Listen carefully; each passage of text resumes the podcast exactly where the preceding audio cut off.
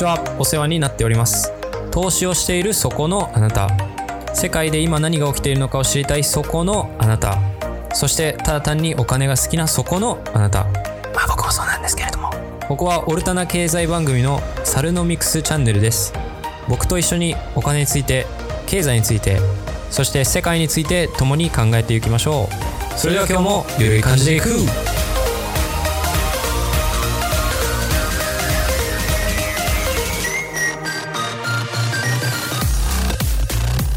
はいということでお久しぶりでございますね。いやもう1週間ぐらい経ったかもしれないですねもしかしたら。まあちょっとね先週とか週末も含めて結構すいません。ちょっと人生がですね立て込んでいていろいろちょっとやることがあってですね。まあ正直これをやっているのも80%自己満なんで、日記みたいなね、ボイス日記みたいな感じなんですけれども、ちょっとやっぱりコンスタントに続けていかないことには、聞いてくださる方がですね、そこまで増えないと思うんで、ちょっとこれから、まあ頑張っていこうかなと思っております。はい。でですね、ちょっと一週間経ったので、いろいろなんか話すことがあるのですけれども、まずはまあコロナですよね。今もう世界で2000万人になってしまいましたね、感染者数が。前回、ポッドキャストやった時確か1500万人だったんですよ。まあ、それがだいたい1週間前ぐらいなんで、500万人もね、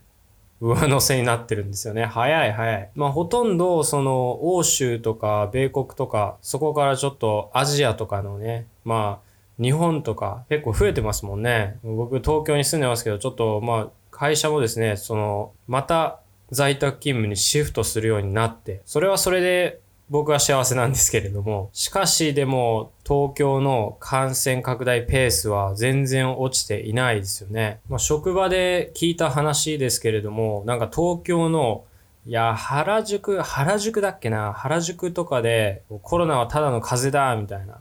ね。そういうデモを行っている人とか今いらっしゃるらしくて。まあね、でもその人がどういう考えでそういう話をしてるのかわからないですけれども、まあ言ってることはわかるんですよね。その死亡率とか、そこら辺を考えると、僕はエキスパートではないので、ちょっとわからないんで、そこら辺はね、もう個人の考えの自由だと思ってるんですけれども、世界ではね、結構不思議なことが起きておりまして、例えば、スウェーデンとかね。スウェーデンは、その、欧米諸国で唯一、そういうなんか、ロックダウンとか、そういう規制とか、何もこう、導入せずにですね、ただ自然と、こう、コロナがどっか行くのを待った、もうこう、放任主義みたいなね、感じだったんですけれども、これがね、あまりメディアで話されないんですよね。その、スウェーデンのやっていることが、例えばそのアメリカのファウチさんとか、あとは WHO とか、そういったね、なんか機関の考え方と全く異なっているから、かもしれないですけれども、あまりね、そのスウェーデンが見事に新型コロナを抑えたっていう話はあんまり聞かないですよね。スウェーデンではそういったなんか規制を全く導入せずにですよ。ピーク時からすでに50%もね、その新型感染率っていうのを減らすことができているんで、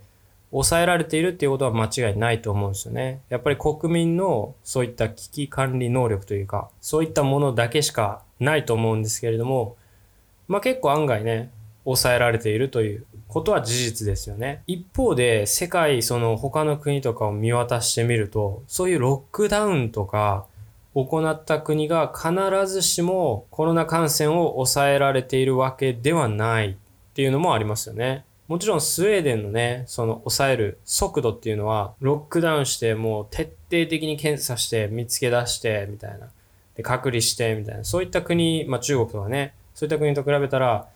減速傾向っていうのは確かに遅いですよね。なので、スウェーデンはもうちょっとこう長期的な戦いをしているというね、そういうやり方もあるのかなと。で、日本はね、おそらくそういうやり方を今導入しようとね、政府は動いているように見えますよね。はい。で、前回のポッドキャストでお話しさせていただいたのが、レバノンのベイルートの件ですよね。あの大爆発ですよ。あそこからそのトランプさんが攻撃だみたいな。ね、そういう話をしたってお話したと思うのですけれども、その後、ペンタゴンが、いや、あれは事故ですと。レバノン政府も、あれは事故ですと。いうふうにね、今抑え込んできているところですよね。でもレバノンの内閣が総辞職したとか、市民がブチ切れて、なんでそんなものを、なんでアンモニウムとか発火物を7年間も、しかも大量にそういう港に放置しているのかっていうね、責任を問いて、レバノンの内閣がちょっと総辞総辞職したというふうなニュースが出ておりますね。で、アメリカの防衛相にあたるね、防衛相に当たりますエスパーさんという方がいらっしゃるんですよね。エスパー防衛相。この方が FOX ニュースに出てインタビューを受けて、その時の質問に答えたのが、そのトランプさんのサイドについたわけでも、ペンタゴンのサイドについたわけでもなくて、その間の今のところ現時点では攻撃か、もしくは事故かっていうのは判断ができない状況ですと。まあ冷静にね、お話しされてて、まあ、正直だから調査も進んでないんで、わからないっちゃわからないんですよね。でもまあもしこれが例えば、そのペンタゴンが言うように事故だとしたら、人類史上最大の軍事目的ではない爆発で多分世界のね、歴史に刻まれると思いますね。はい。他の大爆発とかほとんどあの軍、軍が関与してますからね。ただの事故の爆発としては多分人類史上最大規模なのではないかと、はい、思いますね。でもどうやら僕はちょっと調べてみたんですけれども、結構このレバノンのこの爆発で一体誰が得したのかっていうね、そこら辺も、まあ、探すの大変だったんですけど、まあ、気になったんでちょっと見てみたんですけども、これも結構色々あって、ちょっと、まあダークな話になってしまいますけど、まあこれもね、聞き流していただいたらと思いますね。もしかしたら将来的にそのニュースでね、ちゃんと解明される時が来るかもしれないですけれども、今のところ僕が持っている、僕が見た情報はこんな感じなんですよね。結局誰が得するのかというところなんですけれども、どうやらまあいろいろな見方があってですね、でまずどうやらイランのね、イランのニュースメディア、まあこの時点でちょっと信頼性が微妙ですけれども、イランのニュースメディアが言うには、ベイルート爆発時にですね、この大規模爆発時に、4つのね、アメリカ海軍の偵察機が目撃されたらしいんですよ。ということはですよ、もし偵察機がその辺りにあると、アメリカはこの爆発を見れたと、アメリカ海軍は見れたということになるんですよね。まあ、それはもし本当にそこに4隻、4つのね、偵察機があったらということなんですけれども、まあ、アメリカの工作活動の可能性があるっていうふうに、このイランのね、メディアはお話してますね。本当かどうかわかんないです。まあでも、そういう情報はあります。レバノンの首相ですよね。ディア、ディアブ首相。ディアブ首相は、ヒズボラっていうね、まあちょっとウィキペディアで見ると、1982年に結成されたレバノンのシーア派イスラム主義の政治組織、武装組織と、っていうね、なんとも言えない団体がバックに、首相のバックにいるんですよね。ディアブ首相のバックに。なので今回のこの爆発で、言うたら、その、ディアブ首相の責任を問われると。イコール、このシーア派武装組織のヒズボラっていう組織にレバノン最大の軍事力を持っているこのシーア派武装組織のヒズボラっていう団体に日が当たるということなんですよね。どうやらこの港もそのヒズボラっていうそのまあ団体が持っている港らしくて、そこからなんか武器とかね、いろいろ取ってたみたいなんですよね。まあそこで爆発したんで、首相もダメだし、そのヒズボラっていう団体も攻められたみたいなね。なのでこの爆発はこのヒズボラっていう組織に影響力に害が出たということがあるんですよね。で、7年間このアンモニウムが放置されてたっていうふうにまあ皆さんご存知だとは思うんですけれども、結局のところ、この7年間の間、まあ、誰もそこにあることを知らなかったんですよね。なので、それはまあ誰のせいとも言えないとは思うんですけれども、ですが、この最初に何で火がついたかっていうことなんですよね。レバノン政府の見解は、まあそこら辺に、そこら辺で働いてた人が間違えて火つけちゃったみたいなね。何かしらまあ、そういう感じの理由、理由を挙げてるんですけれども。で、まあこれはね、ちょっとで、火、そう、そういったなんかその火がどうやってついたかっていうのは未だに分かってないわけじゃないですか。で、レバノン政府はその国際的調査をやろうっていうね、それを堅くなに拒んでるんですよ。時間の無駄だって言って、世界、世界のその調査とかそういうのはいらないし、みたいな。どうせ事故だから時間の無駄だよ、みたいなね。それで拒否ってるんですよね、調査を。まあそこも怪しい。で、レバノンの宗主国、まあ元宗主国ですね。レバノンってもともとフランス領だったんですよね。で、フランスの首相、マクロンさん。マクロンさん、マクロン首相いるじゃないですか。なんと、で、他の見方は、その、やっぱりね、イスラエルが 攻撃したんじゃないのみたいな。ね、レバノン国民の反感をだいぶ買っていて、あとはまあ、イスラエルの敵対組織ですよね。敵対国とか、そういったところが、おい、レバノンがやられたぞ、みたいな。で、イスラエルへの根拠のない敵対心がますます増えているということも一つですよね。で、もう一つ、このベイルートっていうこの港は、まあもちろんね、首都レバノンの港なんで、その国にとって非常に重要な港湾なんですけれども、中国の一帯一路って皆さんご存知ですかね？その中国と欧州をね、結ぶこう、アジアの一本の貿易通路を作ろうというね、その中国の、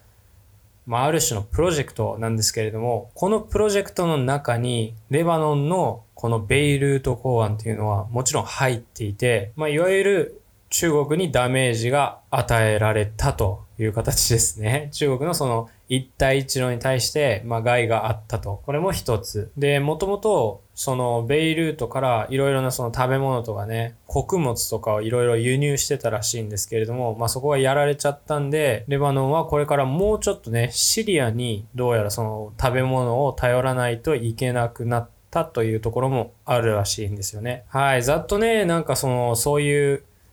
誰が得するかとか、誰が損するかとか、そういうのを簡単にこう、どんどん上げていったんですけれども、どうですかねまあいろいろね、今回のこの公安一つでも国内政治であったり、はたまた世界政治であったり、いろいろな影響が出てるわけなんですよね。まあ、日本に住む私たちにとっては、正直まあ遠い国のお話と、で政治もね、勝手にやっとけと。でまあちょっと裏がありそうですけれども、まあそういった情報は公開されないでしょうからね。はい。ということでまあ前回のね、お話のちょっと続きを話したのですけれども、ちょっとね、話を戻して、話をね、主軸のその市場に戻して、まずテスラのね、テスラの面白いニュースを見たんですよ。で、これは、あの、ドイツに限った話になるんですけれども、テスラとドイツなんですけれども、この記事に書いてあるんですよね。そのテスラの市場シェア、ドイツでの市場シェア、正確には電気自動車の市場シェアですね。これが去年が18.4%の市場シェアを持っていたのに対して、2020年1月から今までを見るとですね、8.7%、およそ10%電気自動車の市場シェアが減っていると、ドイツ国内で。で、欧州ってたびたび、まあニュースとかテレビとかでもお話しされてると思うんですけれども、電気自動車をに変える動きっていうのが最も、最も活発に電気自動車に変える動きをしているところですよね。その中でもドイツっていうのは非常に大きな市場ですよね。まあ、ヨーロッパで一番金持ちの国ではありますし。でもまあどうやら今年はですね、ドイツで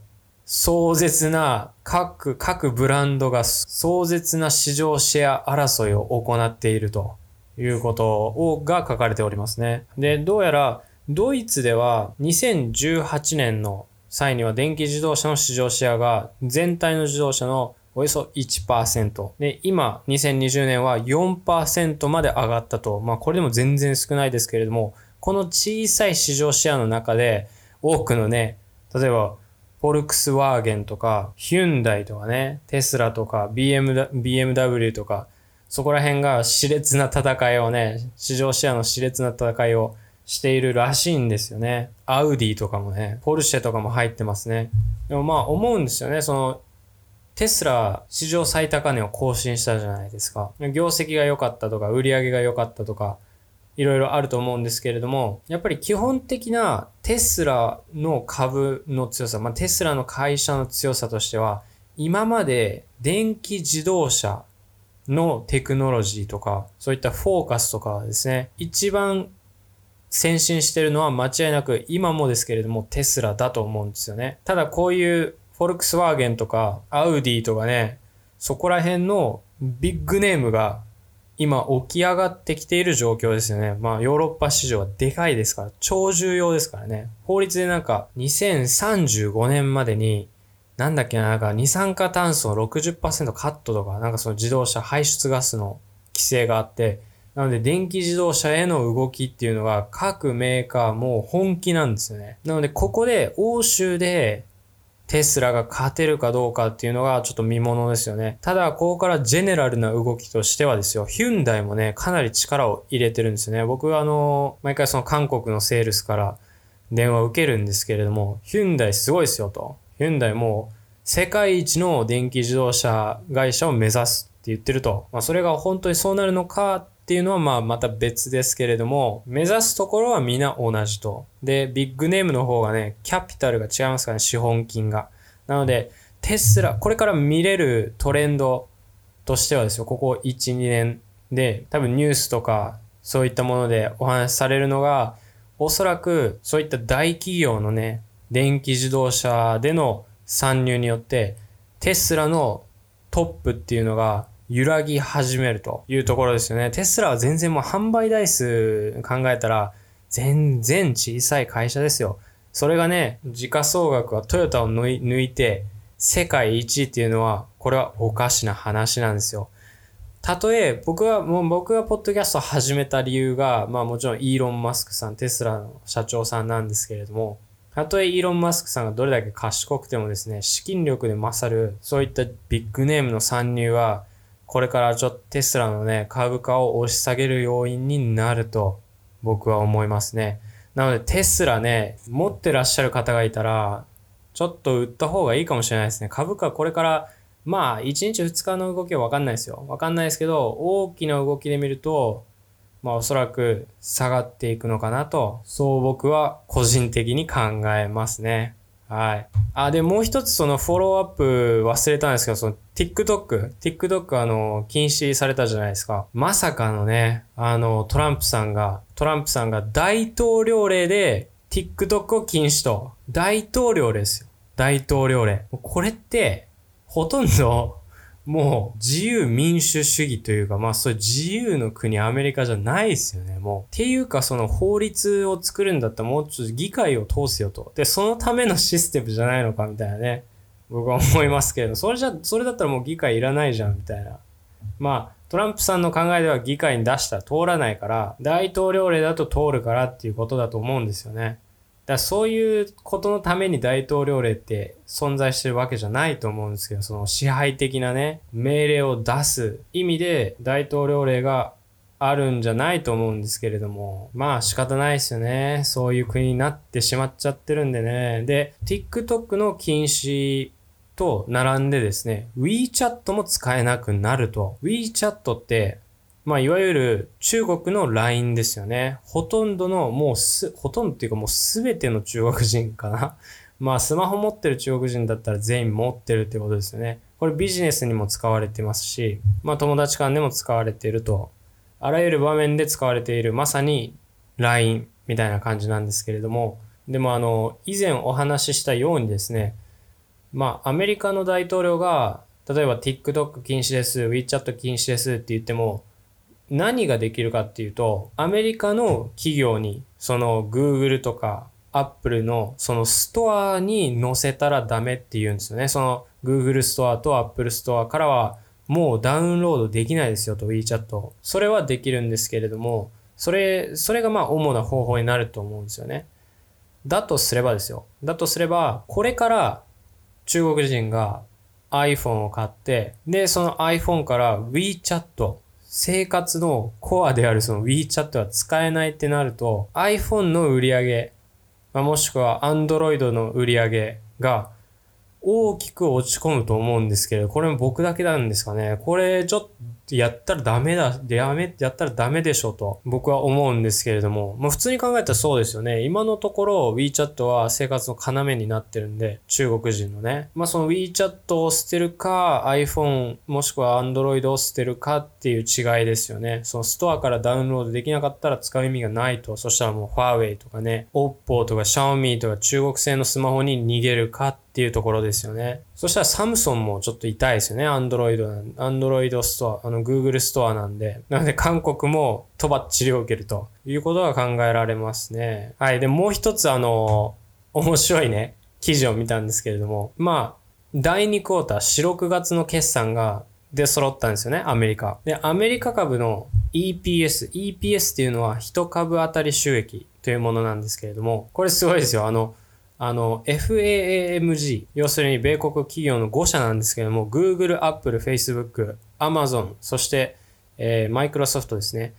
この5社、FAAMG ってまとめられるんですけれども、この5社の収益が2%上がったのに対して、S&P500 の中の500社の中の5社が EPS2% 上がったのに対してですよ。他の495社が平均で収益が38%、EPS38% 下がったらしいんですよね。もうこの5社だけでええやんと。アメリカ企業はもうこの5社だけでええやんっていうレベルのこの違いですよ。まあ、まあ Google とかね、Apple とか Facebook とかね、そこら辺もやっぱりテックなんで、むしろコロナで収益得たという風なところが多いと思うんですけども、ただ、これ、言うてでも2%ですよ。言うて収益伸びても2%ですよ。ね、他の495社38%も EPS 落ちてるんですよ。というなんかまあすごいね、あの違いが、格差が会社でもね、できてるみたいですけれども。で、もう一つの格差が S&P500 ですよね。まあ、さっきの、ここら辺なんか数学僕ちょっとわかんないんですけども、さっきの S&P500、そのさっきの5社のそのまあ2%の収益をね、加えると、平均で S&P500 の EPS、S&P500 の EPS は、4、6月で34%減になったんですよね。495社だと38%なんですけれども、で、ラッセル2000っていうね、まあ、これが、いわばアメリカ本土の、ちゃんとアメリカでビジネスを開いているアメリカ、真のね、真のアメリカ企業ですね。他も S&P とか、ナスダックとかね、あとはダウジョーンズとか、まあ、いわゆるインターナショナルカンパニーなんでね。でも、ラッセル2000に上場している企業っていうのは、本当にドメスティック株なんですけれども、S&P500 の EPS が34%下がったのに対して、ラッセル2000の EPS は4、6月ですよ。97%下がったんですよ。去年と比べて。97%ですよ。やばくないですか ?90。まあまあでも4、6月はね、ロックダウンとかあったんで、まあ、まあそうは言うてもですよ。そうは言うても97%下がったと大ダメージですよ。国内。本当の仕事、アメリカで仕事をしている企業は大ダメージだということが改めてちょっと確認されましたね。はい。で、最後にちょっと長くなっちゃったんですけど、で、最後に、やっぱりそのビットコインとか、あとゴールドとか銀とかが今見てると結構下がってきてですね、おゴールドすごいです。ゴールド84ドル下がってますね。いや、これだいぶ、まあでも、ゴールドは、あの、9週間連続で上昇していたんですよ。なので、まあ、今週足見てもですね、まだ全然下がっていないレベルですよ。あの、ゴールド一瞬2080ドルぐらいまでいったのかな。まあ、ただ、9週間も上がったものは、そりゃ下がるでしょと。シルバーも同じですよ。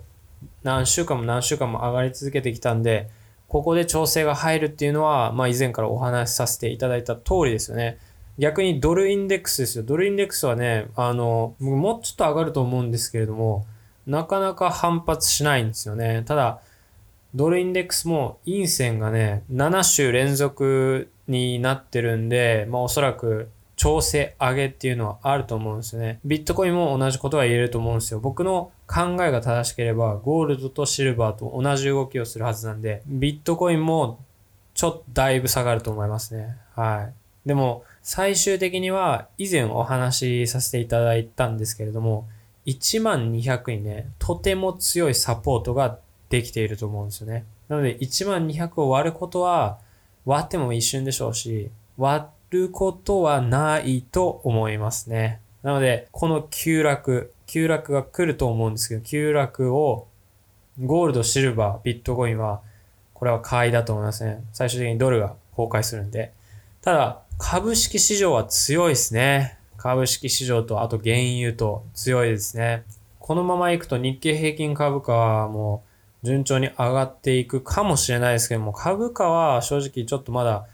読めない部分が大きくてですね、まあどちらかというと今は、今はゴールドの売りとか、シルバーの売りとかね、ビットコインの売りとかの方が確かな可能性だなと僕は思いますね。はい。まあ、今度ね、なんかその、まあ経済以外にも、ちょっとまあ僕歴史も好きなんで、ちょっと歴史の話とかもしたいなと思いますね。で、まあ話をするとしたら、なんかその、まあ僕のその歴史の捉え方っていうのは、まあ多分、その学校でね、学ぶその歴史とか、そういうなんかこう、ななんていうんですか、何年 何年何月にこういうことがありましたよとか、なんか桶狭間の戦いがありましたよ、みたいな。チンギス・ハーンって何した人みたいな、なんかそういう話はしたくないんですよね。なんかどちらかというと、歴史から学べることというか、あの、歴史と昔のね、起きた出来事と、今起きている出来事。で、そこから